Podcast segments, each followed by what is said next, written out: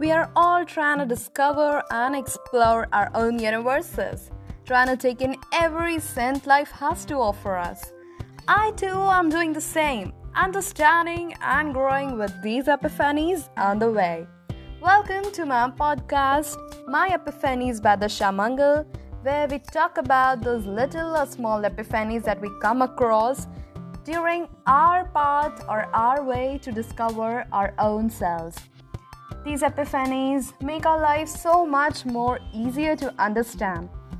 They may strike you uh, just while you are putting butter on the bread, or maybe during a brainstorming session in the global pandemic, or maybe just while emptying your bladders off. So tune into my podcast every week to find out what new epiphany we are talking about with your friend Disha Mangal.